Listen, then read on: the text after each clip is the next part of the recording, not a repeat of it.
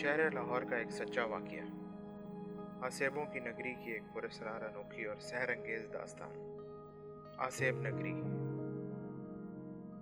M اے راحت انتصاب، محترم العزیز جناب مظفر گل کے نام، جو نہایت باغ و بہار اور مشفق شخصیت کے مالک ہیں۔ خداوند عالم انہیں عمر دراز، صحت اور تندرستی عطا فرمائے، آمین۔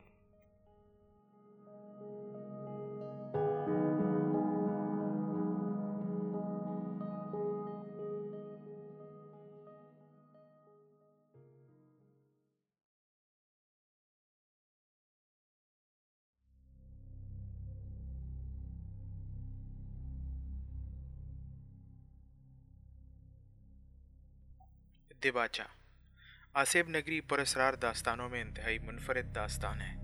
اس میں جس عمارت کی نشاندہی کی گئی ہے وہ اس وقت بھی لاہور کے گنجان علاقے میں تحریر کردہ روایات کے ساتھ موجود ہے، البتہ اس سے منسوب داستان کچھ حقائق کے ساتھ اختراع ہے۔ اخبار جہاں میں یہ کہانی آسیب کے نام سے شائع ہوتی رہی ہے اور اللہ تعالیٰ کے کرم سے مقبولیت کے ریکارڈ قائم کر چکی ہے۔ کتابی شکل میں شائع کرتے ہوئے ہم نے اس میں نگری اور بسا دی ہے، جو کہانی کی مناسبت سے بہت موزوں ہے، کیونکہ اس میں انسانوں کے ساتھ جنات کی آبادی بھی شامل ہے، جو حقیقت سے دور کی بات نہیں ہے۔ یہ آتشی مخلوق آج بھی بے شمار عمارتوں میں انسانوں کے ساتھ آباد ہے۔ ہم نے اس کے بارے میں ٹھوس تحقیق کے ساتھ کچھ تفصیلات بھی لکھی ہیں، جو قطعی طور پر حقیقت سے دور نہیں ہیں۔ میں اس ناول کو اپنی بہترین کہانیوں میں سے ایک کہانی شمار کرتا ہوں اور اسے بڑے اعتماد سے آپ کی خدمت میں پیش کر رہا ہوں۔ آپ کا ایم اے راحت۔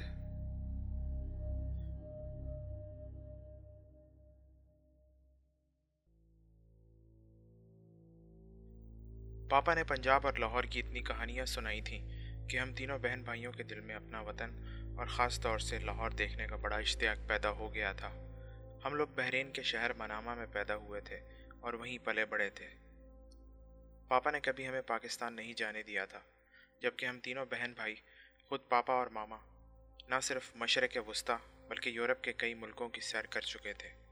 پاکستان آنے سے منع کرنے کی وجہ یہ بتائی گئی تھی کہ وہاں ان کی دشمنیاں چل رہی ہیں اور ہمیں وہاں خطرہ ہے۔ حالانکہ پاپا پنجاب سے بے پناہ پیار کرتے تھے اور انہوں نے ہمیں اس کے بارے میں اتنا بتایا تھا کہ ہمیں پنجاب کے ایک ایک گوشے سے واقفیت ہو گئی تھی۔ ہمارے خاندان کا تعلق ڈھابے سنگھ کے ایک بڑے زمیندار گھرانے سے ہے، جو اب صفدر آباد کہلاتا ہے۔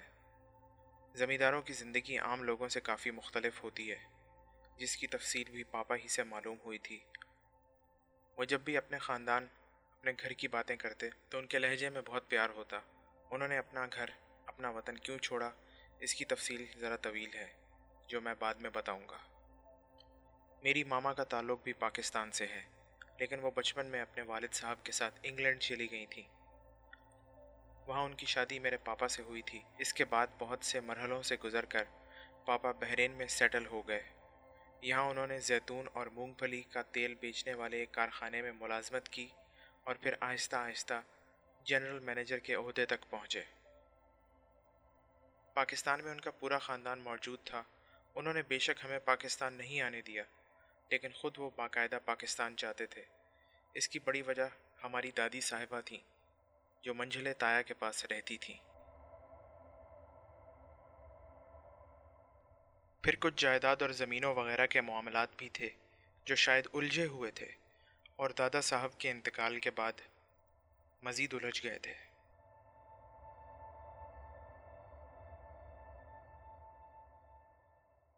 اسی دوران دادی صاحبہ بیمار ہو گئیں۔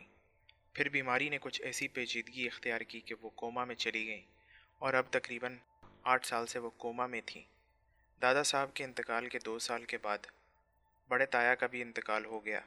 پھر منجھلی تائی بھی اللہ کو پیاری ہو گئیں۔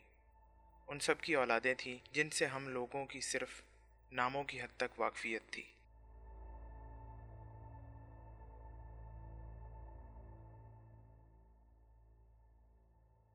بہرحال میں اپنے پاکستان آنے کی وجہ بتا رہا تھا۔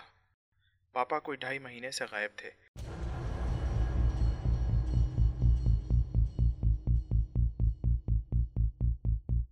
وہ معمول کے مطابق پاکستان آئے تھے۔ عام طور پر وہ 10 یا 15 دن پاکستان میں رہتے تھے، لیکن اس بار انہیں پاکستان گئے ہوئے 2.5 مہینے گزر گئے تھے، اور انہوں نے اپنی کمپنی سے کوئی رابطہ کیا تھا نہ ہم سے۔ ہماری پریشانیاں انتہا پر پہنچ گئیں تو میرے پاکستان جا کر معلومات کرنے کا فیصلہ ہوا، کیونکہ بڑے بھائی سرفراز احمد خان کو لاکھ کوشش کے باوجود ان کے آفس سے چھٹی نہیں ملی تھی۔ منجلے تایا صاحب سے رابطہ کیا گیا تو انہوں نے بھی لا علمی ظاہر کی۔ آخرکار میں پاکستان چل پڑا۔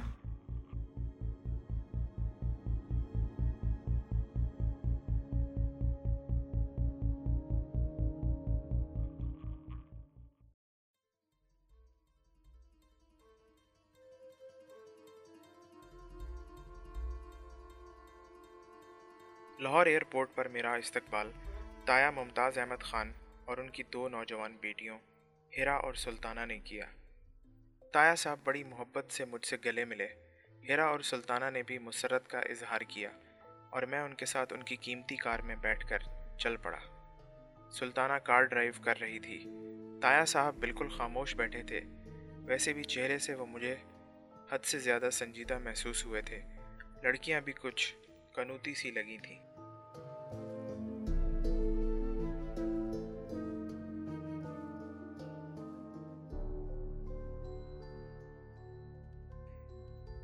میں پاپا کے لاہور کو دیکھتا سفر کرتا رہا، پھر کار طویل فاصلے طے کر کے سمن آباد کے ایک مکان میں داخل ہوئی۔ یہ مکان خاصا روایتی سا تھا، اس کا تھوڑا سا حصہ بنا ہوا تھا، لیکن یوں لگتا تھا جیسے اس کی تعمیر بھی 20-25 سال پہلے ہوئی ہو۔ دیواروں پر رنگ و روغن ختم ہو چکا تھا، جگہ جگہ سیمنٹ ادھڑتا نظر آتا تھا، جس سے بدصورت اینٹیں جھانکتی نظر آ رہی تھیں۔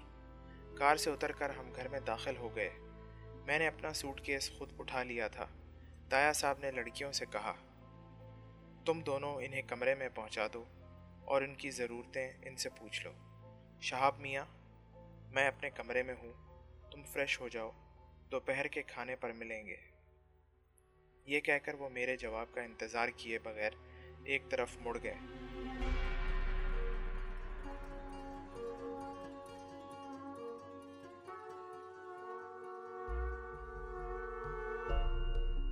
ہیرا اور سلطانہ نے مجھے ساتھ آنے کے لیے اشارہ کیا اور پھر ایک کمرے کے دروازے پر رک گئیں۔ یہ کمرہ آپ کے لیے منتخب کیا گیا ہے، آئیے۔ ہیرا نے دروازہ کھولا اور اندر داخل ہو گئی۔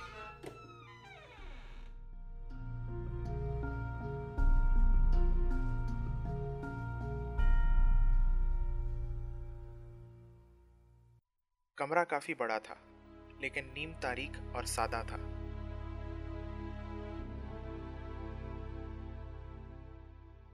فرش پر قالین تک نہیں تھا، ایک طرف پرانے اسٹائل کی مسہری پڑی ہوئی تھی، اس سے کچھ فاصلے پر ایک پرانی طرز کا صوفہ موجود تھا۔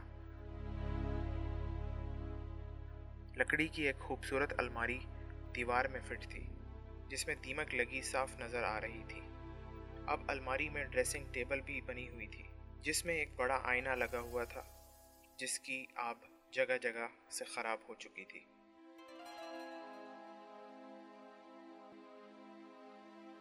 میں نے ٹھنڈی سانس لے کر سوٹ کیس ایک طرف رکھ دیا۔ شہاب بھائی، آپ آرام کریں، وہ غسل خانے کا دروازہ ہے، اگر غسل کرنا چاہیں تو کر لیجئے، میں حمیدہ کو بھیج رہی ہوں، وہ آپ کے کپڑے وغیرہ الماری میں رکھ دے گی۔ نہیں، غسل کی ضرورت نہیں محسوس کر رہا، یہ حمیدہ کون ہے؟ نوکرانی ہے، ابھی آپ اسے نہ بھیجیں، میں ذرا تھوڑی دیر آرام کر لوں۔ میں ایک صوفے پر بیٹھ کر بولا، ٹھیک ہے، کوئی ضرورت ہو تو بتا دیجئے گا، ہیرا نے کہا، اور پھر دونوں پلٹ کر دروازے سے باہر نکل گئیں۔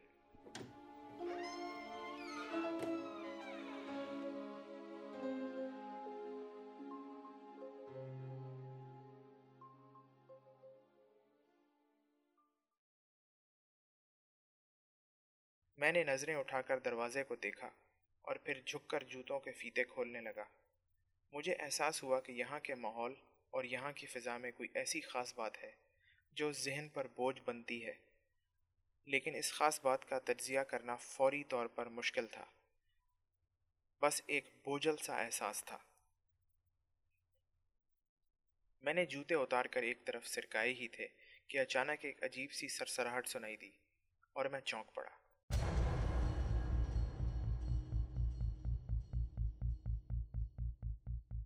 میں نے گردن اٹھا کر چاروں طرف دیکھا اور پھر میری نظریں ڈریسنگ کے شیشے کی طرف اٹھ گئیں۔ میں دنگ رہ گیا۔ شیشے میں سامنے اونچی دیوار میں بنے ہوئے روشن دان کی جھلک نظر آ رہی تھی۔ اس بڑے روشن دان سے دو آنکھیں مجھے دیکھ رہی تھیں۔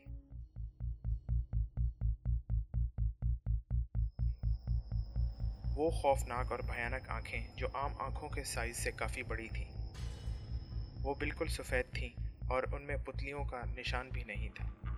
اس سے پہلے کہ میں کچھ اور سوچتا، اچانک وہ سرسراہٹ دوبارہ سنائی دی اور پھر روشن دان سے کوئی چیز باہر نکل آئی اور میرے حلق سے چیخ نکلتے نکلتے رہ گئی۔ وہ کافی بڑی چمگادڑ تھی جو پر پھیلا کر کمرے میں چکرانے لگی، البتہ وہ چھت سے قریب تھی اور کسی قدر بے چین نظر آ رہی تھی۔ پھر ایک بار اس نے الماری کی طرف غوطہ لگایا اور زوردار آواز کے ساتھ الماری سے ٹکرا کر نیچے گر پڑی۔ میں نے خوف کے عالم میں دونوں پاؤں اوپر سمیٹ لیے اور دہشت بھری نظروں سے اسے دیکھنے لگا۔ چمگادڑ زمین پر گری تھی، اس کا چہرہ میرے سامنے تھا جسے دیکھ کر در حقیقت میرے بدن کے رونگٹے کھڑے ہو گئے تھے۔ وہ سفید اور بڑی آنکھیں اسی چمگادڑ کی تھیں جنہیں میں نے روشن دان کے دوسری طرف دیکھا تھا، لیکن اس کا باقی چہرہ بھی ناقابل یقین منظر پیش کر رہا تھا۔ وہ بالکل انسانی چہرہ تھا، ایک چھوٹا سا انسانی چہرہ جو نفرت بھری نگاہوں سے دیکھ رہا تھا۔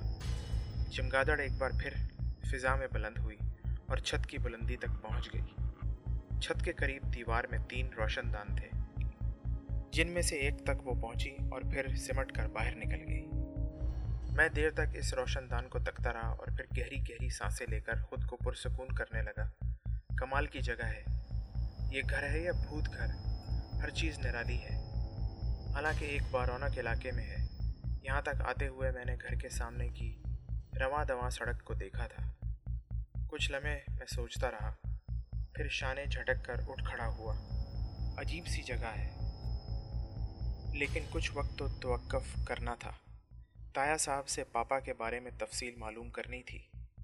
دل میں اہل خاندان کے لیے بڑے جذبات لے کر آیا تھا، لیکن شاید اس گھر میں قیام نہ کر سکوں، کوئی ہوٹل وغیرہ دیکھنا پڑے گا۔ میں اپنی جگہ سے اٹھ کر اس بڑی کھڑکی تک پہنچ گیا جو سامنے نظر آ رہی تھی۔ اس میں بڑے بڑے شیشوں والے پٹ تھے۔ پردہ ہٹا کر میں نے ایک پٹ کھولا اور باہر کا منظر دیکھ کر ایک بار پھر حیران رہ گیا۔ یہ جگہ تو باقاعدہ جنگل معلوم ہوتی تھی۔ سامنے بدصورت اور ٹیڑھے میڑھے درخت کھڑے ہوئے تھے، ان کے سوکھے پتوں کے انبار ہر طرف بکھرے ہوئے تھے۔ بہت وسیع جگہ تھی، کافی فاصلے پر اینٹوں کی ایک اونچی سی دیوار نظر آ رہی تھی جو شاید دوسرے گھر کی دیوار تھی، اور یہی دیوار اس گھر کے احاطے کا کام دیتی تھی۔ کھڑکی سے دور تک نظر آتا تھا، درختوں کا یہ سلسلہ کافی دور تک چلا گیا تھا۔ میں نے حیرانی سے سوچا کہ یہ اتنی وسیع و عریض زمین کیا اسی گھر کا ایک حصہ ہے؟ میرے کمرے سے کوئی 20 گز کے فاصلے پر ایک عجیب و غریب جگہ بنی ہوئی تھی، بہت ہی نیچی چھت والی، انتہائی بوسیدہ اور پرانی۔ اس کی تعمیر کی وجہ سمجھ نہیں آئی، نہ جانے کیا بنایا گیا تھا۔ اس کے آس پاس کی زمین بھی سوکھے پتوں سے اٹی ہوئی تھی۔ دیر تک میں کھڑکی سے باہر منظر دیکھتا رہا اور پھر کوئی آہٹ سن کر چونکا۔ پلٹ کر دیکھا تو ایک ملازمہ نظر آئی، عمر کوئی 30-32 سال ہوگی، رنگ سانولا اور قد لمبا تھا۔ چھوٹے صاحب، چائے لاؤں؟ اس نے پوچھا۔ نہیں، یہ چائے کا وقت تو نہیں ہے، میں نے کہا۔ کوئی اور ضرورت ہو تو بتا دیجیے، آپ کے کپڑے الماری میں لٹکا دوں؟ ابھی رہنے دو، تمہارا شکریہ۔ تمہارا نام حمیدہ ہے؟ جی چھوٹے صاحب۔ حمیدہ، یہ پیچھے جو درخت بکھرے ہوئے ہیں ان میں چمگادڑیں رہتی ہیں؟ میں نے بے اختیار سوال کر لیا اور حمیدہ کے چہرے پر حیرانی نمودار ہو گئی۔ رہتی تو نہیں ہیں، کبھی کوئی آ جائے تو مجھے معلوم نہیں، آپ کیوں پوچھ رہے ہیں؟ کچھ دیر پہلے ایک چمگادڑ اس روشن دان سے اندر گھس آئی تھی، کافی بڑی تھی، ایسا پہلے تو کبھی نہیں ہوا چھوٹے صاحب۔ میں روزانہ کمرے کی صفائی کرتی ہوں، میں نے کوئی چمگادڑ کمرے میں آتی نہیں دیکھی۔ ٹھیک ہے، تمہارا شکریہ، اگر کسی چیز کی ضرورت ہوگی تو میں تمہیں بتا دوں گا۔ حمیدہ خاموشی سے باہر جانے کے لیے مڑ گئی۔ دروازے سے باہر نکلنے سے پہلے وہ رکی اور پلٹ کر مجھے دیکھا۔ اس کے ہونٹوں پر ایک شوخ سی مسکراہٹ نظر آ رہی تھی۔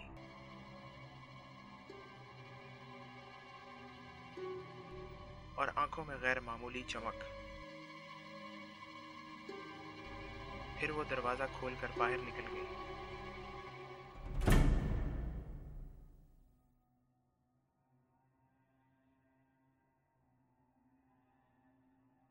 میں پھر الجھ گیا، حمیدہ اس طرح معنی خیز انداز میں کیوں مسکرائی تھی، سمجھ میں نہیں آیا۔ اوہ، اس لنکا میں سب 52 گز کے ہیں، دیکھتا ہوں ان لوگوں کے رویے کو، اس کے بعد فیصلہ کروں گا کہ پاپا کی تلاش کے لیے کیا کر سکتا ہوں۔ پاپا کے تصور کے ساتھ دل میں اضطراب کی ایک لہر اٹھی۔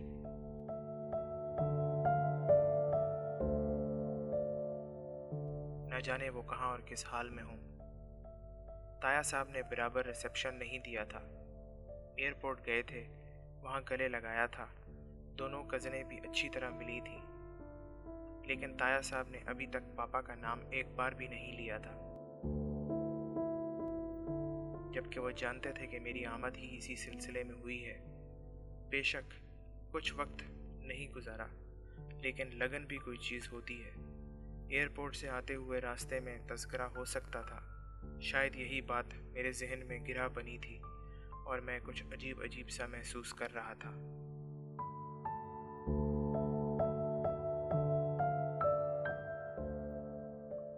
میں تھوڑی دیر انہی سوچوں میں گم رہا، پھر میں نے فیصلہ کیا کہ باہر نکلوں۔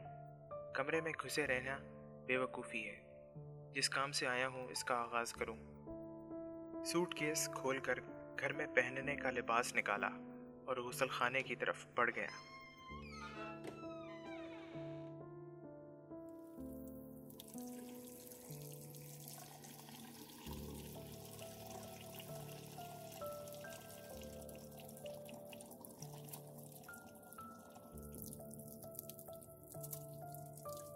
قدیم طرز کا غسل خانہ تھا، لیکن شکر تھا کہ ہر چیز ورکنگ آرڈر میں تھی۔ منہ ہاتھ دھویا، بال سنوارے، لباس تبدیل کیا۔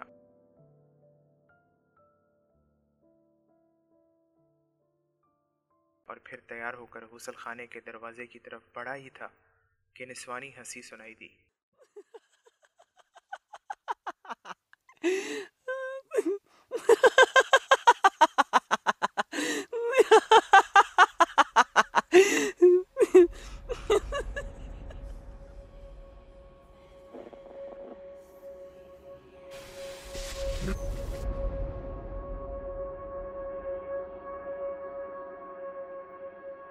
آواز میرے عقب سے آئی تھی، میں بے اختیار چونک کر پلٹا۔ عقب میں کچھ نہیں تھا، ہاں ایگزاسٹ فین کے نیچے سفید رنگ کی ایک چھپکلی ضرور نظر آئی جو میرے پلٹتے ہی بجلی کی تیزی سے باہر چلی گئی تھی۔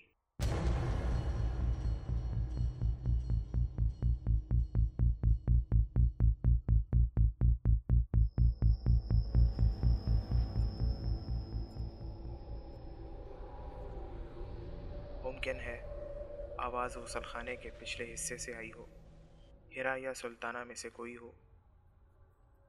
میں دروازے سے باہر نکل آیا، لیکن ایک بار پھر مجھے چونکنا پڑا۔ سلطانہ سامنے والے صوفے پر بیٹھی ہوئی تھی۔ اس نے مجھے دیکھا اور مجھے یوں لگا جیسے اس کی آنکھوں میں میرے لیے پسندیدگی کے تاثرات ابھرے ہوں۔ آپ کب آئیں؟ مجھے تو آپ کے آنے کی آہٹ بھی سنائی نہ دی۔ میں نے کہا. دل چاہا کہ اس سے پوچھوں کہ کیا آپ ہنسی تھیں، لیکن یہ سوال بالکل احمقانہ ہوتا، اس لیے یہ سوال نہ کیا. ابھی ابھی آئی ہوں، باہر چلیں گے یا آرام کریں گے؟ نہیں، آرام تو میں پہلے بھی نہیں کرنا چاہتا تھا. ابو انتظار کر رہے تھے، مجھے یہ دیکھنے کے لیے بھیجا تھا کہ آپ آرام تو نہیں کر رہے. آئیے چلیں. جی، میں نے کہا اور سلیپر پہن کر اس کے ساتھ باہر نکل آیا. کیسا لگا آپ کو ہمارا گھر؟ سلطانہ نے راہداری میں چلتے ہوئے پوچھا. کچھ عجیب سا، میں نے کہا. ہاں ہے تو صحیح، وہ مسکرا کر بولی. آپ کتنے عرصے سے یہاں رہتی ہیں؟ بعد میں بتاؤں گی، آئیے، اس نے کہا اور ایک کمرے کا دروازہ کھول کر اندر داخل ہو گئی. یہاں تایا صاحب موجود تھے. انہوں نے مسکرا کر ہمارا استقبال کیا اور بولے، یہاں بیٹھو گے یا پہلے دادی اماں سے ملاقات کرو گے؟ جیسا آپ پسند کریں. آؤ پہلے ان سے تمہاری ملاقات کرا دوں، اس کے بعد کھانا کھائیں گے. وہ اپنی جگہ سے اٹھ گئے اور ہم تینوں کمرے سے باہر نکل آئے. پوری عمارت ایک سی تھی. ہم اندرونی حصے کی جانب چل پڑے، پھر ایک کمرے کا دروازہ کھول کر اندر داخل ہو گئے. بڑا سا کمرہ تھا، لیکن اس کی حیت بھی مختلف نہیں تھی. فرش قالین سے بے نیاز تھا، دروازے کھڑکیوں پر پردے پڑے ہوئے تھے. ایک مسحری پر دادی اماں دراز تھیں، جن کے بارے میں مجھے معلوم تھا کہ 8 سال سے کوما میں ہیں. ان کے بیڈ کے پاس میڈیکل ٹریٹمنٹ کے آلات موجود تھے، ایک ڈرپ سٹینڈ، ECG مشین اور اسی طرح کی دوسری چیزیں. میں دادی اماں کے قریب پہنچ گیا، ان کی صورت دیکھنے لگا. یہ میرے پاپا کی والدہ تھیں. میں نے ان کی تصویریں دیکھی تھیں اور اب اصل شکل میں پہلی بار دیکھ رہا تھا. دبلی پتلی، نازک نازک سی، دودھ جیسا سفید رنگ، دلکش نقوش، خاموش چہرے پر ایک عجیب سی نرمی، ہونٹوں پر مدھم سی قدرتی مسکراہٹ. آنکھیں بند تھیں اور اب وہ بے سود نظر آ رہی تھیں. میں انہیں دیکھتا رہا. چند ہی لمحوں کے بعد دروازے پر ہلکی سی آہٹ ہوئی اور ہیرا کچھ چیزیں اٹھائے اندر داخل ہو گئی. دادی اماں کو فیڈ کرانے کا وقت ہو گیا ہے، یہ ذمہ داری ہیرا نے سنبھالی ہوئی ہے، سلطانہ نے کہا اور ہیرا کی مدد کرنے لگی. تایا ابو نے گہری سانس لی اور بولے، تم نے تصویروں میں تو نہیں دیکھا ہوگا. جی، بس اللہ نے جتنی زندگی عطا کی ہے گزار رہی ہیں بیچاری. بہت ہی خوش مزاج اور نیک دل خاتون تھیں. پوری زندگی مشکلات میں گزاری، کبھی اف تک نہ کی. تایا ابو آنکھیں خشک کرنے لگے. ہیرا اپنے کام میں مصروف تھی. سلطانہ ایک کھڑکی کا پردہ درست کرنے چلی گئی. تایا ممتاز احمد خان آنکھیں خشک کر کے گردن جھکا کر بیٹھ گئے. میری نگاہیں دادی اماں کے پرنور چہرے پر جمی ہوئی تھیں. اچانک ہی میں نے ان کے پپوٹوں میں جنبش دیکھی اور پھر انہوں نے آنکھیں کھول دیں. میں پورے ہوش و حواس میں تھا اور دادی اماں کے بارے میں ہی سوچ رہا تھا. انہیں آنکھیں کھولتے دیکھ کر میں دنگ رہ گیا. میری معلومات بہت زیادہ نہیں تھیں، لیکن میں ضرور جانتا تھا کہ کوما میں جانے والا اس طرح آنکھیں نہیں کھول سکتا.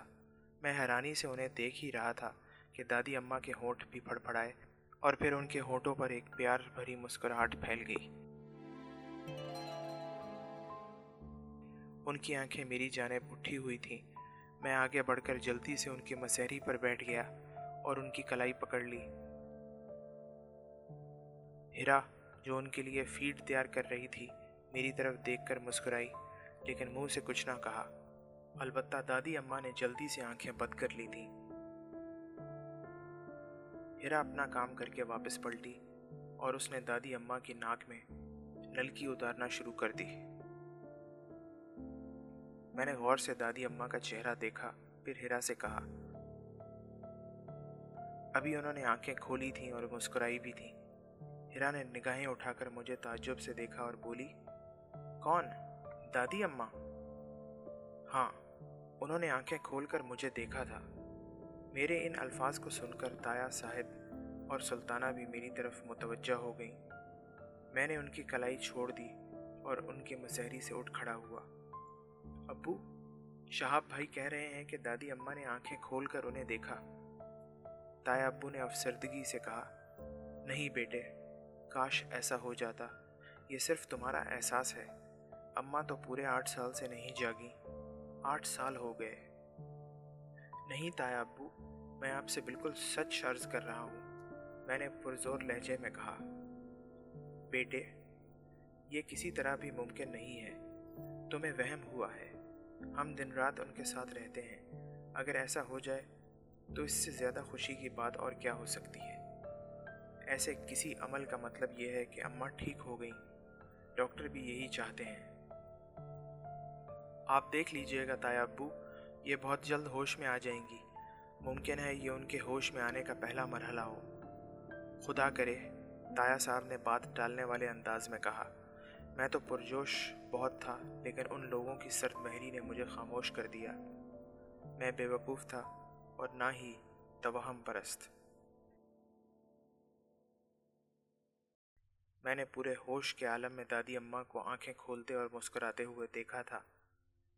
سلطانہ، کھانا لگاؤ، بھوک لگ رہی ہے، تایا صاحب نے کہا۔ میں حمیدہ سے کہہ کر آئی تھی ابو، کھانا لگ گیا ہوگا، سلطانہ نے جواب دیا۔ چلو آؤ شہاب، تایا ابو نے کہا۔ پھر ہیرا سے مخاطب ہو کر بولے، ہیرا، تم یہاں سے فارغ ہو کر کھانے کے کمرے میں آ جاؤ۔ جی ابو، ہیرا نے کہا۔ ہم تینوں دادی اماں کے کمرے سے باہر آ گئے۔ کھانے کا کمرہ بھی دوسرے کمروں سے مختلف نہیں تھا۔ قدیم طرز کی ڈائننگ ٹیبل اور کرسیاں پڑی ہوئی تھیں، یہاں ہر چیز موجود تھی، لیکن سب ضرورت پوری کرنے کے لیے، کوئی چیز جدید نہیں تھی۔ اس طرح تایا صاحب کی مالی حیثیت کا بھی کوئی اندازہ نہیں ہوتا تھا۔ ایک ادھیڑ عمر ملازمہ کھانا لگا رہی تھی۔ ہم کرسیوں پر بیٹھے اور کھانا شروع ہو گیا۔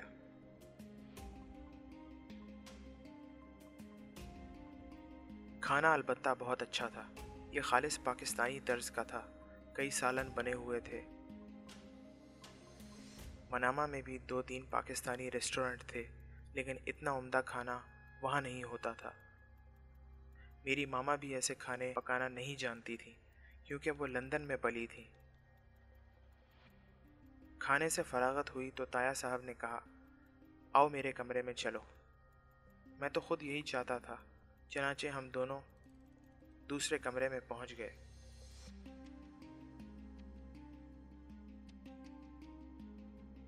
میں تایا صاحب کے سامنے بیٹھ گیا اور بولا، تایا صاحب، میں پاپا کے سلسلے میں بہت پریشان ہوں، براہ کرم مجھے ان کے بارے میں بتائیے۔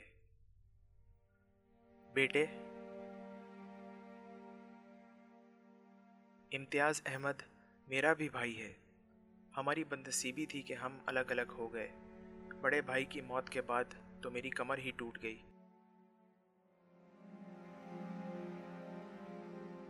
تمہیں معلوم ہوگا کہ ہیرا اور سلطانہ کے علاوہ میرا کوئی نہیں ہے، کوئی ہوتا تو یہ تنہائی نہ ہوتی۔ امتیاز نے ہمیشہ مجھ سے رابطہ کیا، پاکستان آتا تھا اور جب تک یہاں یعنی پاکستان میں رہتا مجھ سے رابطہ رکھتا۔ اس بار بھی کوئی خاص بات نہیں تھی، معمول کے مطابق آیا تھا اور اپنے کاموں میں مصروف ہو گیا۔ 3-4 بار میرے پاس آیا، کچھ سامان خریدا تھا یہاں سے، جو اس نے ہمیشہ کی طرح یہاں محفوظ کر دیا۔ واپس بحرین جاتے ہوئے وہ یہ سامان یہیں پیک کر لیتا تھا۔ کوئی 1.5 یا 2.25 مہینے پہلے وہ آیا تو اس نے بتایا کہ اس بار غیر متوقع دیر ہو گئی ہے اور ابھی واپسی میں کچھ دن اور لگ جائیں گے۔ بس اس کے بعد وہ واپس نہیں آیا۔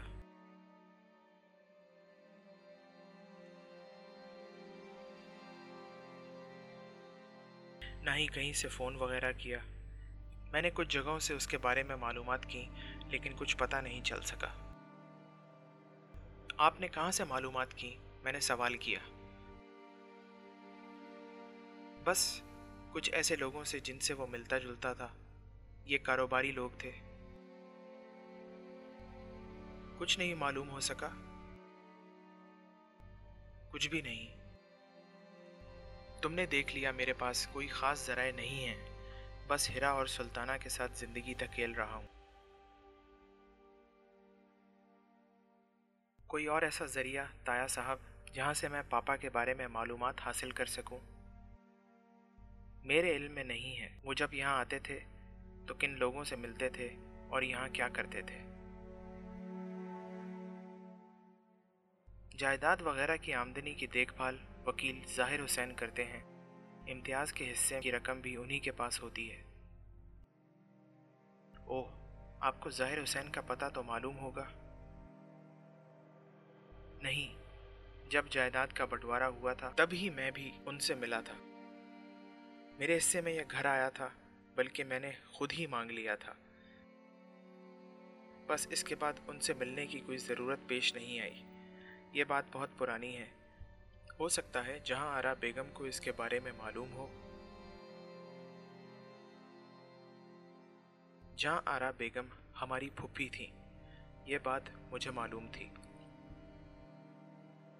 میں نے کہا، پھپھی جان آج کل کہاں ہیں؟ تمہیں نہیں معلوم؟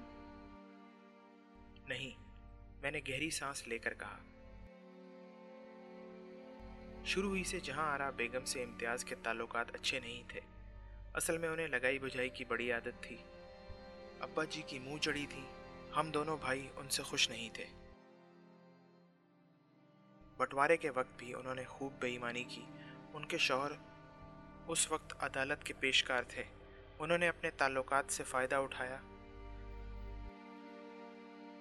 آپ اب بھی ان سے نہیں ملتے؟ کوئی کسی سے نہیں ملتا، تایا ابو نے طنزیہ لہجے میں کہا۔ کیا پھپھی جان لاہور میں رہتی ہیں؟ نہیں، شیخوپورہ میں ہیں۔ بھکی میں ان کے میاں کی زمینیں ہیں۔ ان کا پتہ بھی نہیں معلوم؟ ملنا جلنا ہی نہیں ہے تو پتہ کہاں سے معلوم ہو؟ بڑے تایا ابو کے گھر کا بھی کوئی پتہ نہیں ہے نا؟ کافی عرصہ وہ لوگ صفدر آباد میں رہے۔ بڑے بھائی کا انتقال بھی صفدر آباد ہی میں ہوا۔ آخری بار بڑے بھائی کے جہلم میں سب جمع ہوئے تھے۔ اس کے بعد کوئی کسی سے نہیں ملا۔ کہیں سے سنا تھا کہ بڑی بھابھی لاہور آ گئی ہیں، کہاں رہتی ہیں ہمیں نہیں معلوم۔ میں نے ایک ٹھنڈی سانس لی۔ ایسا خاندان میں نے کہیں نہیں دیکھا تھا، اتنے قریبی رشتے، لیکن ایک دوسرے کی صورتوں سے بھی ناواقف۔ آخر میں نے کہا، مجھے بتائیے تایا ابو، میں پاپا کی تلاش کے لیے کیا کروں؟ میرا خیال تھا کہ تم لوگ امتیاز کی یہاں کی مصروفیات کے بارے میں واقف ہوگے۔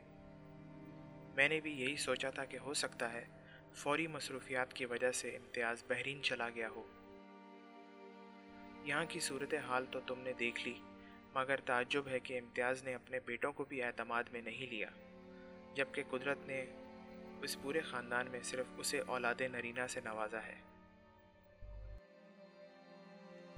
کیا مطلب؟ میں نے حیرت سے کہا۔ یہ بھی نہیں معلوم تمہیں؟ حیرت ہے۔ بڑے بھائی ولایت احمد خان کی صرف ایک بیٹی ہے۔ جہاں آرا بیگم بے اولاد ہیں۔ قدرت نے مجھے بھی بیٹے نہیں دیے۔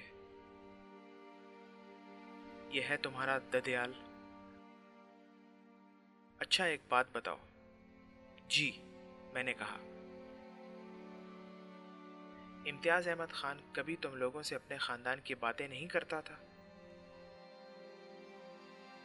انہیں پنجاب سے عشق ہے، یہاں کی ایک ایک گوشے کی بات کرتے تھے، لیکن ہم نے جب بھی کبھی اپنے خاندان والوں کی بات کی، وہ غمزدہ ہو کر خاموش ہو جاتے تھے۔ اصل میں ابا جان نے اماں پر بڑے مظالم کیے تھے، اور ہم لوگ زیادہ تر ابا جان سے اٹیچ رہے، اس لیے امتیاز کے دل میں سب کے لیے رنجش تھی۔ تمہیں سچ بتاؤں، اسے مجھ سے بھی کوئی دلچسپی نہیں تھی۔ بس وہ یہاں اماں سے ملنے آ جاتا تھا، تایا ابو نے کہا۔ اس کے بعد میرے کہنے کے لیے کچھ نہیں تھا۔ میرے دل پر ایک بوجھ آ پڑا تھا۔ میں ان سے اجازت لے کر وہاں سے اٹھ گیا، اپنے کمرے میں آ کر تھکا تھکا سا بستر پر لیٹ گیا۔ سارے مسئلے الجھ گئے تھے۔ میں تو یہ سوچ کر آیا تھا کہ سارا خاندان پاپا کی تلاش میں میری مدد کرے گا۔ تایا ابو کا گھر میرا گھر ہے کیونکہ وہاں دادی اماں ہیں، لیکن یہ حالات سن کر احساس ہو رہا تھا کہ یہ جگہ تو میرے لیے اجنبی ہے۔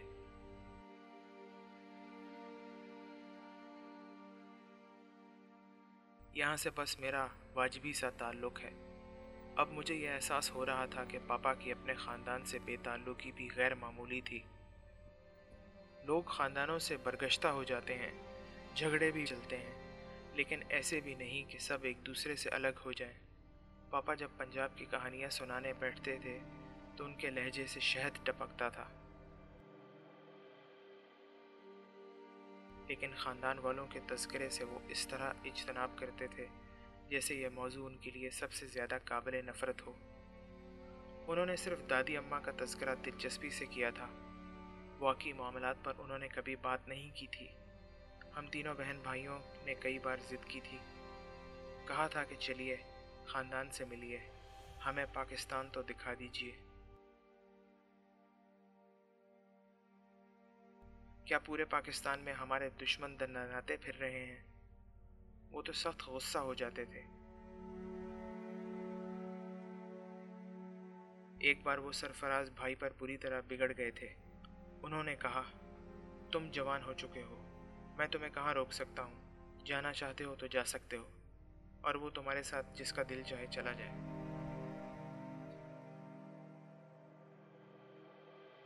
ہم سب کان دبا کر خاموش ہو گئے۔ اس برگشتگی کا اب کچھ اندازہ ہو رہا تھا۔ اب کیا کروں؟ کسی فیصلے پر تو پہنچنا ہوگا۔ کیا اس گھر سے کسی ہوٹل میں منتقل ہو جاؤں؟ نہیں، ایک آواز آئی اور میں اچھل پڑا۔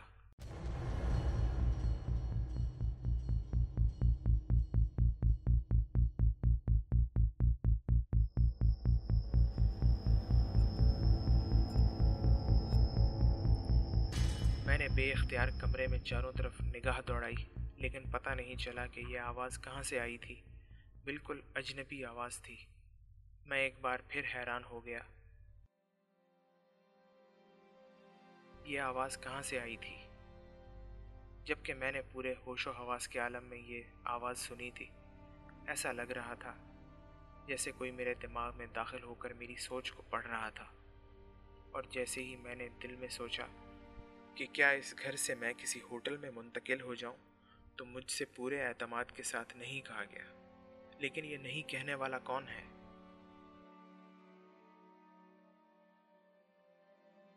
اس بار میں سچ مچ خوف زدہ سا ہو گیا۔ یہ سب کیا ہو رہا ہے؟ یہ سارا عمل بے حد پراسرار ہے۔ اصل میں جتنی بھی عمر تھی اس میں کچھ تجربات ہوئے تھے، لیکن اس طرح کے پراسرار واقعات کا کوئی تجربہ آج تک نہیں ہوا تھا۔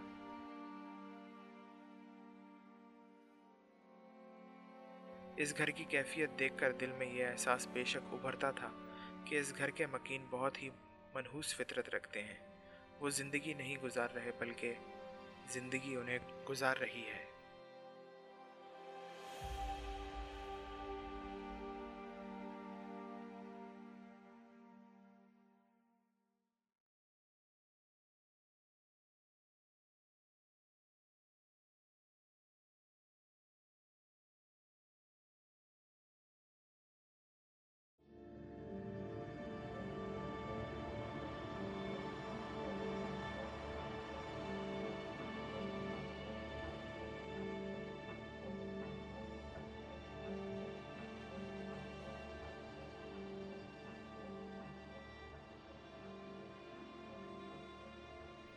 پھر اس کے بعد پے در پے کئی واقعات ہوئے، اور میں اپنی یہاں آمد کے پہلے ہی دن ان عجیب و غریب واقعات کا شکار ہو گیا۔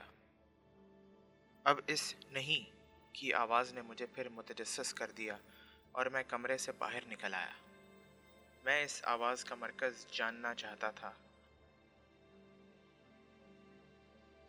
گھر کی دو راہداریوں سے گزرا تھا کہ ایک کمرے سے مجھے سلطانہ اور ہیرا کی باتیں کرنے کی آواز سنائی دی اور میں اس کمرے کے دروازے پر رک گیا۔ کچھ لمحے میں نے وہاں کھڑے ہو کر ان کی باتیں سننے کی کوشش کی، لیکن اول تو یہ ایک غیر اخلاقی عمل تھا، دوم یہ کہ ان کی باتیں سننے کا مجھے کوئی شوق بھی نہیں تھا۔ لہٰذا میں نے فوراً دروازے پر دستک دی تو اندر سے آنے والی آوازیں خاموش ہو گئیں۔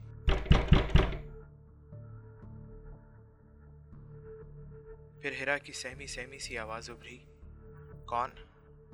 میں ہوں شہاب، اندر آنا چاہتا ہوں۔ قدموں کی چاپ سنائی دی،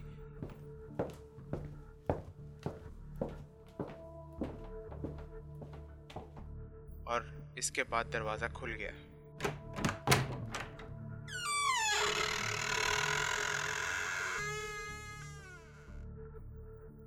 دروازہ بند نہیں تھا۔ شہاب بھائی آئیے، ہیرا نے کہا۔ میں اندر داخل ہو گیا۔ سلطانہ ایک مسہری پر بیٹھی ہوئی تھی۔ اس کمرے کی کیفیت بھی دوسرے کمروں سے مختلف نہیں تھی۔ کھردری دیواریں، ننگا فرش، ویسی ہی روشن دان جگہ جگہ بنے ہوئے تھے جیسے میرے کمرے میں تھے۔ دو مسہریاں، کچھ آرام کرسیاں وغیرہ۔ آئیے شہاب بھائی بیٹھیے، ہم سوچ رہے تھے کہ شاید آپ کھانے کے بعد آرام کرنے کے عادی ہوں، ورنہ ہمارا دل چاہ رہا تھا کہ آپ سے باتیں کریں۔ میں ایک آرام دہ کرسی پر بیٹھ گیا۔ ایک بار میں پھر آپ سے وہی سوال کروں گی کہ آپ کو ہمارا گھر کیسا لگا، سلطانہ نے مسکراتے ہوئے کہا، اور اسی موضوع پر بات کرنے کے لیے میں آپ کے پاس آیا ہوں۔ میں نے آپ سے پوچھا تھا نا سلطانہ کہ اس گھر کی کیفیت کچھ عجیب سی ہے، تو آپ نے کہا تھا کہ میں بعد میں بتاؤں گی۔ کوئی بات ہو گئی شہاب بھائی، ہیرا نے کہا۔ ہاں ہیرا، ہو سکتا ہے یہ صرف میرا وہم اور احساس ہو۔ اصل میں یہ بات تو آپ لوگوں کو معلوم ہے کہ میں اپنے پاپا کی تلاش میں پاکستان آیا ہوں۔ میرا دماغ ویسے ہی الجھا ہوا ہے کیونکہ تایا ابو سے بات کرنے کے باوجود مجھے پاپا کے بارے میں کچھ بھی نہیں معلوم ہو سکا، اور اب اس سلسلے میں مجھے آپ کی تھوڑی سی مدد کی ضرورت ہوگی۔ جہاں تک گھر کا معاملہ ہے تو آپ یقین کریں مجھے یہاں بڑے عجیب سے تجربات ہوئے ہیں۔ ہیرا اور سلطانہ عجیب سی نگاہوں سے مجھے دیکھنے لگی تھیں۔ پھر سلطانہ نے کہا، کیسے تجربات؟ سب سے پہلے میں نے اپنے کمرے میں چمگادڑ دیکھی تھی، عجیب سا چہرہ تھا۔ میں نے چمگادڑیں دیکھی ہیں، لیکن اس چمگادڑ کا چہرہ بالکل انسانی چہرہ معلوم ہوتا تھا۔ پھر اور ایسی چند حیران کن باتیں جیسی دادی اماں کا آنکھیں کھولنا اور مسکرانا، جبکہ آپ لوگ اسے تسلیم نہیں کرتے۔ مزید ایک ہنسی کی آواز جو میرے کمرے میں کسی جگہ سے آئی تھی۔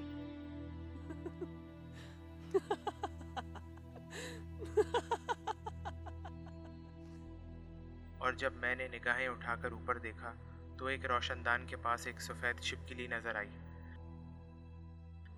جو پھرتی سے ایگزاسٹ فین کے نیچے غائب ہو گئی۔ اس طرح کی باتیں، ان سب کا مقصد کیا ہے؟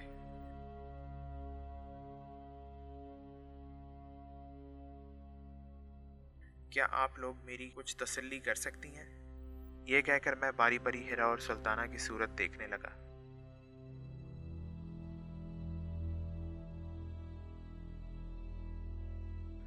دونوں کے چہروں پر خوف کے آثار تھے۔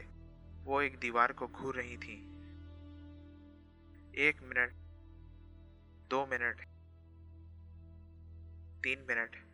میں سوچ رہا تھا کہ شاید وہ مجھے اس بارے میں کچھ بتائیں، لیکن میں نے محسوس کیا کہ ان کے جسموں پر ہلکی سی لرزش ہے، وہ کپکپا رہی ہیں۔ کچھ ہی لمحوں کے بعد دروازے پر آہٹ سی ہوئی اور میں نے پلٹ کر دیکھا۔ وہی ادھیڑ عمر کی عورت کمرے کے دروازے سے اندر داخل ہوئی تھی جسے میں نے کھانا لگاتے ہوئے دیکھا تھا۔ وہ سلطانہ بی بی شام کے کھانے کا کیا ہوگا، آپ مجھے بتا دیجئے تاکہ میں ادھیڑ عمر عورت نے مجھے دیکھا اور ایک دم خاموش ہو گئی۔ سلطانہ اور ہیرا جیسے اچانک چونک پڑی تھی۔ ہیرا کہنے لگی، آپ بتائیں شہاب بھائی، آپ شوق سے کیا کھانا پسند کرتے ہیں؟ میرے سوال کا جواب دینے کے بعد ان دونوں کی کیفیت اور اس کے بعد یہ سوال مجھے بہت عجیب لگا تھا۔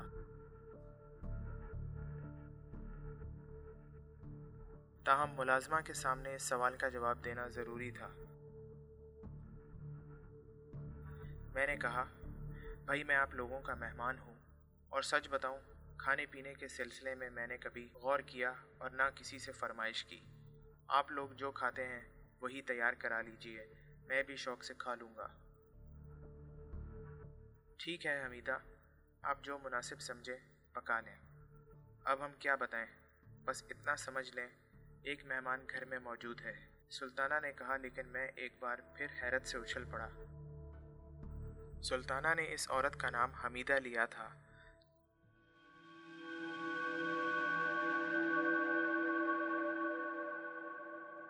جبکہ وہ عورت جو میرے کمرے میں مجھ سے چائے وغیرہ کے لیے پوچھنے آئی تھی، یہ نہیں تھی۔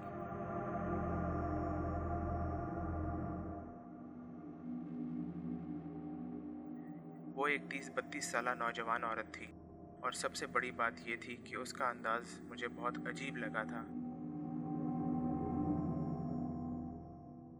جب وہ دروازے کے پاس پہنچ کر رکی تھی اور مجھے دیکھ کر مسکرائی تھی۔ اب یہ لوگ اس عورت کو حمیدہ کہہ کر پکار رہی ہیں۔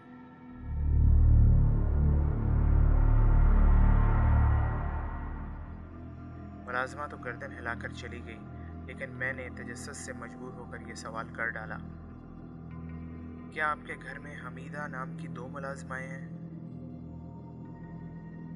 نہیں تو یہی ایک حمیدہ ہے۔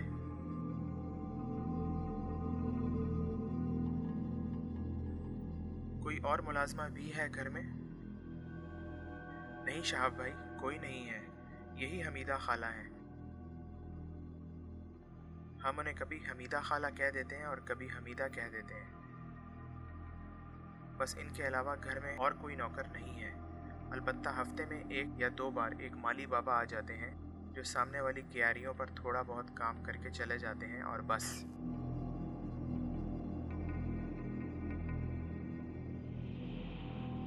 میرے بدن میں ایک بار پھر سنسنی سی دوڑ گئی۔ اگر یہ حمیدہ ہے تو وہ کون تھی جو میرے کمرے میں آئی تھی؟ اس نے بھی اپنا نام حمیدہ ہی بتایا تھا اور چائے وغیرہ کے لیے پوچھا تھا۔ میرے سوال پر ان دونوں لڑکیوں کی کیفیت جس طرح عجیب ہو گئی تھی، اس سے ظاہر ہوتا تھا کہ یہ خود بھی خوفزدہ ہیں۔ اگر میں ان سے یہ سوال کروں تو بڑا عجیب سا ہوگا۔ میں نے ایک ٹھنڈی سانس لی اور کہا، میرے سوال کے جواب میں آپ لوگوں کی کیفیت کچھ عجیب سی کیوں ہو گئی تھی؟ آپ برائے کرم ہم سے ایسا کوئی سوال نہ کیجیے۔ اچھا آپ یہ بتائیے کہ جہاں آپ رہتے ہیں وہ کیسی جگہ ہے؟ بہت اچھی، ہر لحاظ سے رہنے کے قابل۔ بحرین کا اپنا ایک موسم اور ماحول ہے، لیکن مجھے صاف اندازہ ہو رہا ہے کہ اس گھر کے بارے میں میں نے آپ سے جو سوالات کیے ہیں، آپ ان سے خوف زدہ ہو گئی ہیں اور ان سوالات کا مجھے کوئی جواب نہیں دینا چاہتی۔ شہاب بھائی، ایک درخواست کریں آپ سے، آپ برائے کرم ہم سے ایسا کوئی سوال نہ کریں۔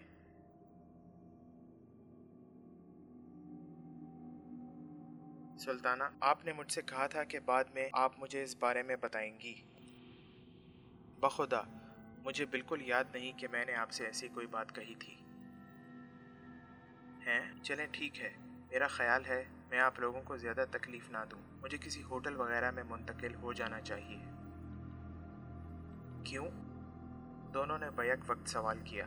ان کے چہرے پر دکھ کے اثرات ابھر آئے تھے۔ میں چند لمحے خاموش رہا، پھر میں نے کہا، آپ لوگ میرا یقین کریں، میرا واسطہ ایسے واقعات سے کبھی نہیں پڑا۔ یہاں آنے کے بعد کچھ عجیب سی باتیں ہوئی ہیں۔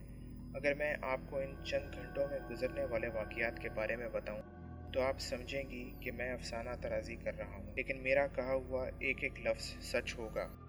ابھی چند لمحے قبل ہی کی بات لے لیجئے، آپ نے جس عمر رسیدہ خاتون کو حمیدہ کہہ کر پکارا ہے، میں نے انہیں پہلی بار دیکھا ہے، جبکہ میرے آنے کے کچھ دیر کے بعد ایک جوان سی عورت میرے کمرے میں آئی تھی اور اس نے مجھ سے چائے وغیرہ کے بارے میں پوچھا تھا۔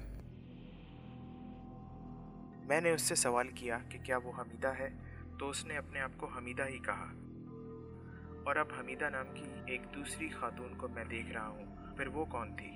جبکہ آپ لوگ کہتی ہیں کہ یہاں حمیدہ نام کی ایک ہی ملازمہ ہے۔ ہیرا نے سوالیہ نگاہوں سے سلطانہ کو دیکھا تو سلطانہ بولی، ہم لوگ یہاں انتہائی طویل عرصے سے رہ رہے ہیں، بلکہ یوں سمجھ لیجئے کہ ہم نے ہوش ہی اس گھر میں سنبھالا ہے۔ یہاں ہماری والدہ کا انتقال ہوا، ہم اس وقت زیادہ بڑے نہیں تھے، تب سے یہیں رہ رہے ہیں۔ بے شک یہ گھر جیسا بھی ہے، لیکن ہمیں آج تک کوئی نقصان نہیں پہنچا۔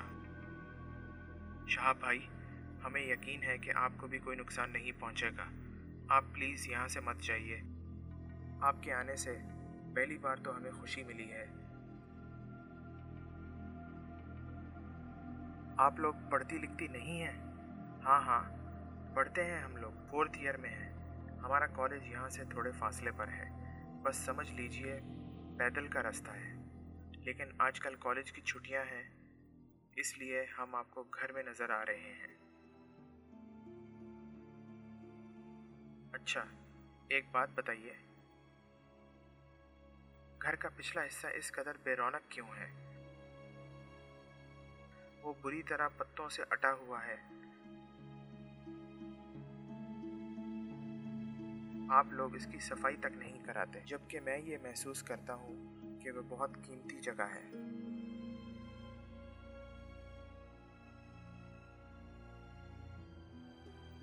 آپ کو شاید علم نہیں کہ بڑی تائی نے اس گھر کے سلسلے میں مقدمہ کر رکھا ہے، اور ہم یہاں کوئی تعمیر وغیرہ نہیں کر سکتے، نہ ہی اس میں کوئی تبدیلی کرا سکتے ہیں، ہیرا نے کہا۔ میرا ذہن ایک دم کھل سا گیا۔ میں نے کہا، آپ لوگ میری سگی تایا زاد بہنیں ہیں، میرا ایک مقام بنتا ہے آپ لوگوں کے درمیان۔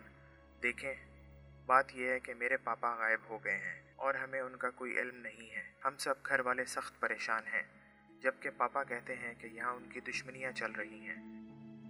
ہماری سمجھ میں اب تک یہ بات نہیں آئی کہ ان کی دشمنیاں کس سے ہیں۔ یہاں مجھے خاندان والوں کے بارے میں بھی کوئی تفصیل نہیں معلوم ہو سکی، اور وہاں پاپا نے بھی اپنے خاندان والوں کے بارے میں کچھ نہیں بتایا۔ آپ یہ بتائیے کہ اگر اس گھر پر بڑی تائی صاحبہ نے مقدمہ کر رکھا ہے تو مقدمے کے سلسلے میں آپ لوگوں کو اس کی پیروی تو کرنا ہی ہوتی ہوگی۔ میرا مطلب ہے تایا جان کو، اور وہ یہ کہتے ہیں کہ انہیں یہ تک نہیں معلوم کہ بڑی تائی کہاں رہتی ہیں۔ ہاں، اس سلسلے میں تائی صاحبہ کا وکیل ہی کارروائی کرتا ہے۔ چلیے ٹھیک ہے، خود تائی صاحبہ کبھی منظر عام پر نہیں آئی، لیکن اس وکیل سے تایا ممتاز احمد خان صاحب کو تو کچھ معلوم ہوا ہوگا۔ ابو بھی کبھی عدالت نہیں جاتے، ہمارا بھی ایک وکیل ہے جو اس کیس کی پیروی کرتا ہے، سلطانہ نے جواب دیا۔ ویری گڈ، چلیے اتنی معلومات تو حاصل ہوئیں۔ اچھا، ایک بات بتائیں، کبھی آپ پھپھی جہاں آرا بیگم یا تائی صاحبہ سے ملی ہیں؟ ہاں، بڑے تایا صاحب کے انتقال پر ملاقات ہوئی تھی، لیکن سب ایک دوسرے سے کھچے سے تھے، کسی سے کسی کی کوئی بات نہیں ہوئی، سلطانہ نے جواب دیا۔ اسی وقت حمیدہ اندر آئی اور بولی، بڑے صاحب آپ کو بلا رہے ہیں۔ سلطانہ بی بی اور ہیرا بی بی دونوں جلدی سے اٹھ کھڑی ہوئیں اور مجھے یہ محسوس ہوا جیسے وہ میری اس بحث سے تنگ آ گئی ہیں۔ انہوں نے مجھے ساتھ آنے کے لیے نہیں کہا تھا، بلکہ ایک ہلکا سا معذرت خوانا رویہ اختیار کر کے مجھے اکیلا چھوڑ کر کمرے سے باہر نکل گئی تھی اور میں سوچتا رہ گیا تھا۔ بہرحال ایک سراغ ملا تھا، اور وہ یہ کہ اس گھر پر بڑی تائی صاحبہ کی طرف سے مقدمہ قائم ہے اور 2 وکیل اس میں ملوث ہیں، اور کچھ نہیں۔ ان میں سے کسی وکیل سے ظاہر حسین کا تو پتہ چل سکے گا۔ ظاہر حسین جو میرے پاپا کے وکیل تھے۔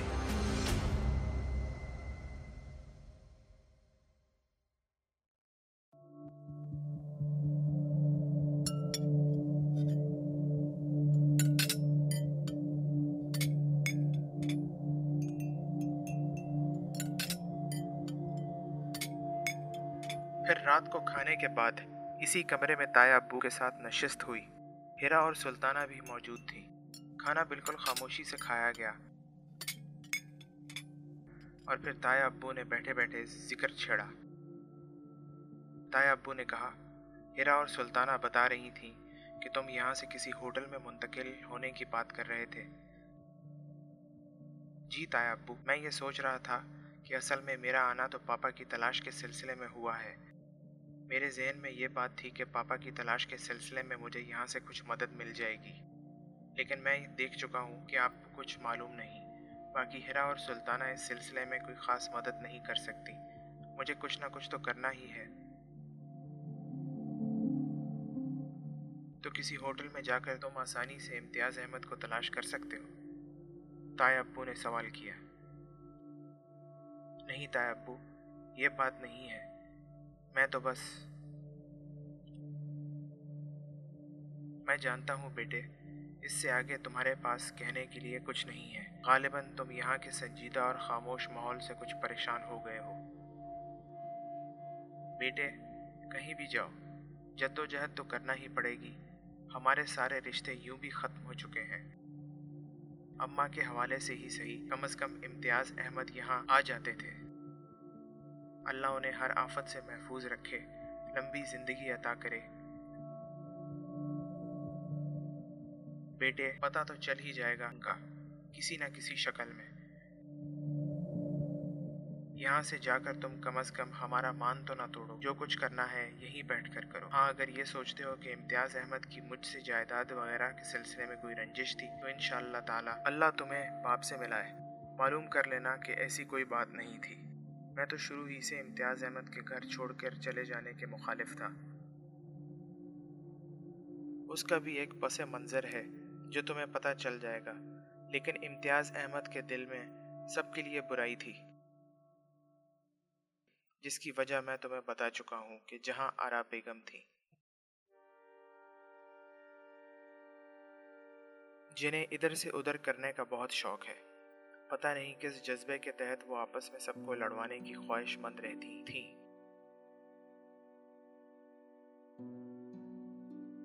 میں تم سے درخواست کر رہا ہوں کہ اس طرح سے بدل ہو کر نہ جاؤ، مجھے بتانا کہ میں کیا کر سکتا ہوں۔ اس کے علاوہ سلطانہ اور ہیرا موجود ہیں، دونوں لڑکیاں بہت اچھی ڈرائیونگ کر لیتی ہیں۔ تم جہاں بھی جانا چاہو گے ان دونوں میں سے کوئی بھی تمہارے ساتھ جا سکتی ہے۔ میں اور کیا کہوں؟ تایا صاحب کا لہجہ ایسا تھا کہ میں موم کی طرح پگھل گیا۔ اب میں انہیں کیا بتاتا کہ مسئلہ کوئی بھی نہیں ہے، سوائے اس کے کہ یہاں کے ماحول نے مجھے خوف زدہ کر دیا ہے۔ بہت سی ایسی انہونی باتیں ہوئی ہیں جو ناقابل فہم ہیں۔ اس گھر کا پراسرار ماحول مجھے متاثر کر رہا ہے۔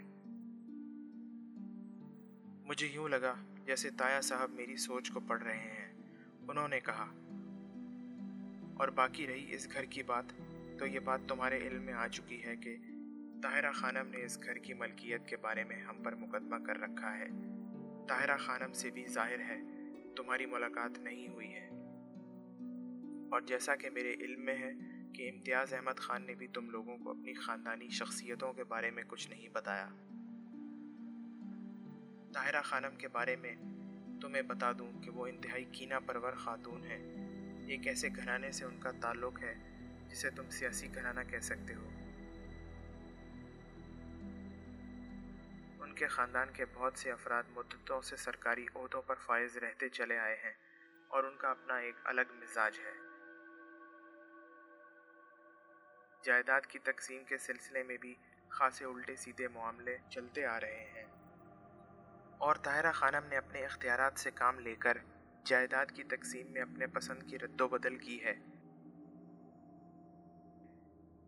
ایک طرف انہوں نے اپنے عزیز و اقارب کی مدد سے ہم پر اپنی اجارہ داری قائم رکھی، تو دوسری طرف وہ جادو ٹونے اور چلے وظیفوں کی قائل ہیں۔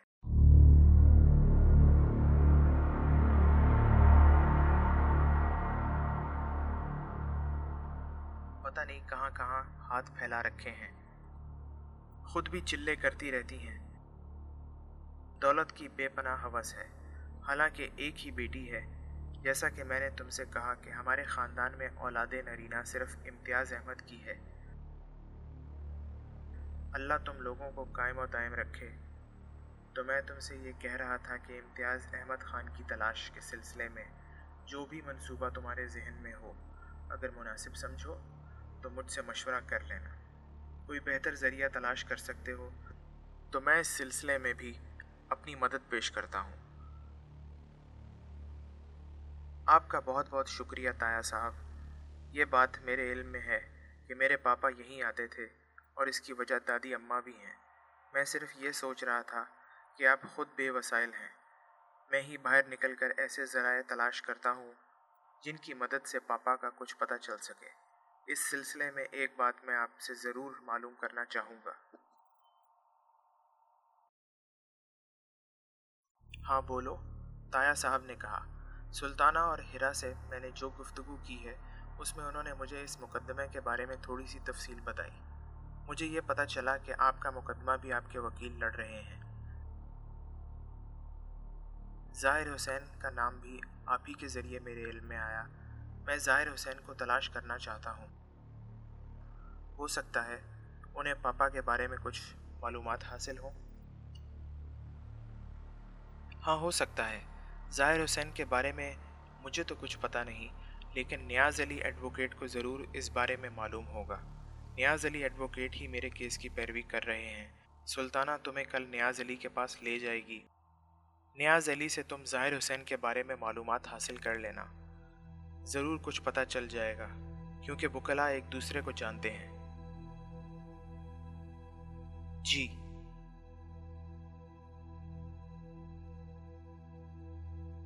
اور بیٹے، جانے کی بات مت کرو، جب تک پاکستان میں ہو ہمیں ہی عزت بخشو۔ سلے میں ہم تم سے کچھ نہیں مانگیں گے۔ آپ کیسی باتیں کر رہے ہیں تایا ابو؟ آپ میرے اپنے ہیں، اور آپ یقین کیجئے بحرین میں رہ کر ہم پاکستان کی باتیں تو ضرور سنتے رہے، لیکن جب بھی ہم نے یہاں آ کر اپنے خاندان والوں سے ملنے کی خواہش کا اظہار کیا تو پاپا نے یہی کہا کہ یہاں ان کی کچھ دشمنیاں چل رہی ہیں۔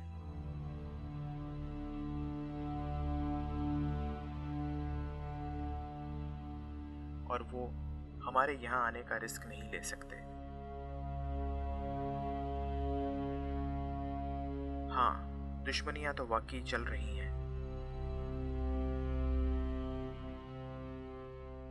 یہ کم بخت زر زن زمین تینوں اس دنیا میں فساد کی جڑ ہیں۔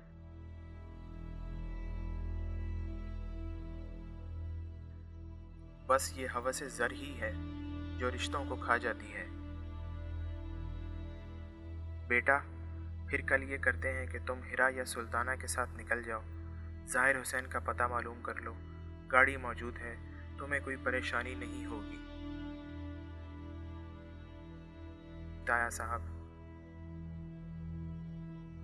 ابو، میں چلوں، دادی اماں کو فیڈ کرا دوں؟ سلطانہ، تم کافی وغیرہ دیکھ لینا، ہیرا نے کہا اور کمرے سے نکل گئی۔ میں تھوڑی دیر خاموش بیٹھا رہا، پھر کافی پینے کے بعد اپنی جگہ سے اٹھ گیا۔ سلطانہ نے کہا، ابو آپ آرام کریں، میں کچھ دیر شہاب بھائی سے باتیں کروں گی۔ سلطانہ میرے ساتھ باہر نکل آئی تو میں نے کہا، دادی اماں کے پاس چلیں؟ چلیں، سلطانہ نے بغیر تعارض کے کہا۔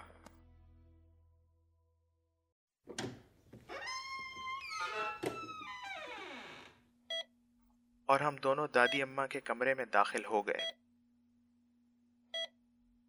یہاں ہیرا دادی اماں کے پاس بیٹھی ہوئی تھی، خوراک کی نلکیاں وغیرہ لگا دی گئی تھیں۔ میں بھی دادی اماں کے پاس جا بیٹھا۔ میرے دل میں ان کے لیے ایک عجیب سا پیار ابھر آیا اور میں نے ان کا ہاتھ اپنے ہاتھ میں لے لیا۔ روئی کے گالے جیسا نرم و ملائم ہاتھ تھا، بظاہر بے جان، لیکن اس میں حرارت موجود تھی جو زندگی کا پتہ دیتی تھی۔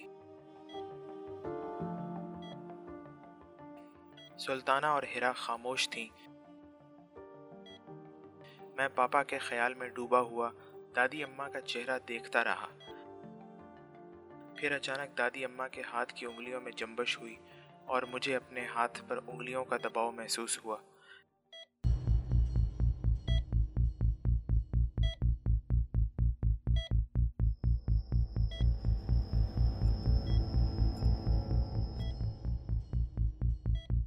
یہ میرا وہم نہیں تھا۔ میں نے دادی اماں کی طرف دیکھا، ان کے چہرے پر کوئی تاثر نہیں تھا، لیکن اب انہوں نے میرا ہاتھ باقاعدہ پکڑا ہوا تھا۔ ہیرا اور سلطانہ اس وقت متوجہ نہیں تھیں۔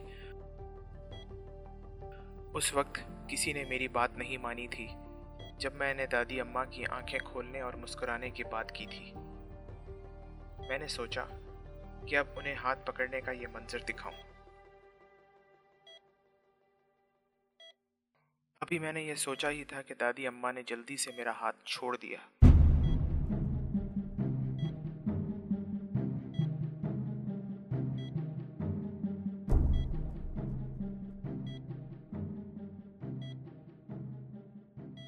میں نے چونک کر ان کا چہرہ دیکھا۔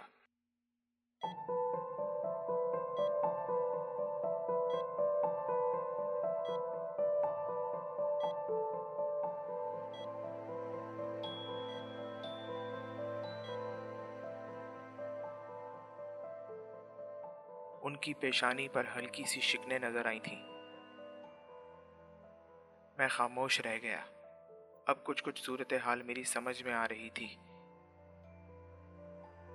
دادی اماں کسی کو میرے ساتھ ہونے والے عمل کے بارے میں نہیں بتانا چاہتی تھی، لیکن اور اس لیکن سے آگے ایک پراسرار خلا تھا۔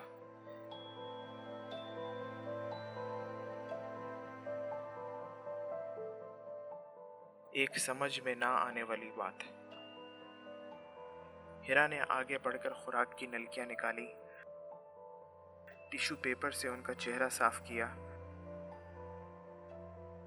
بال سنوارے، پھر پیار سے ان کی پیشانی کو بوسہ دیا اور پھر انہیں کھیس اڑا کر بولی، چلیں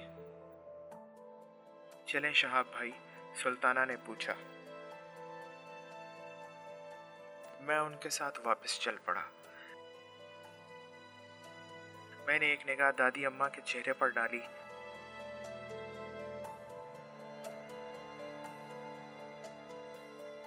اور دل میں کہا، ٹھیک ہے دادی اماں، کل کسی بھی وقت میں آپ کے پاس اکیلا آؤں گا اور دیکھوں گا کہ آپ مجھ سے کیا کہنا چاہتی ہیں۔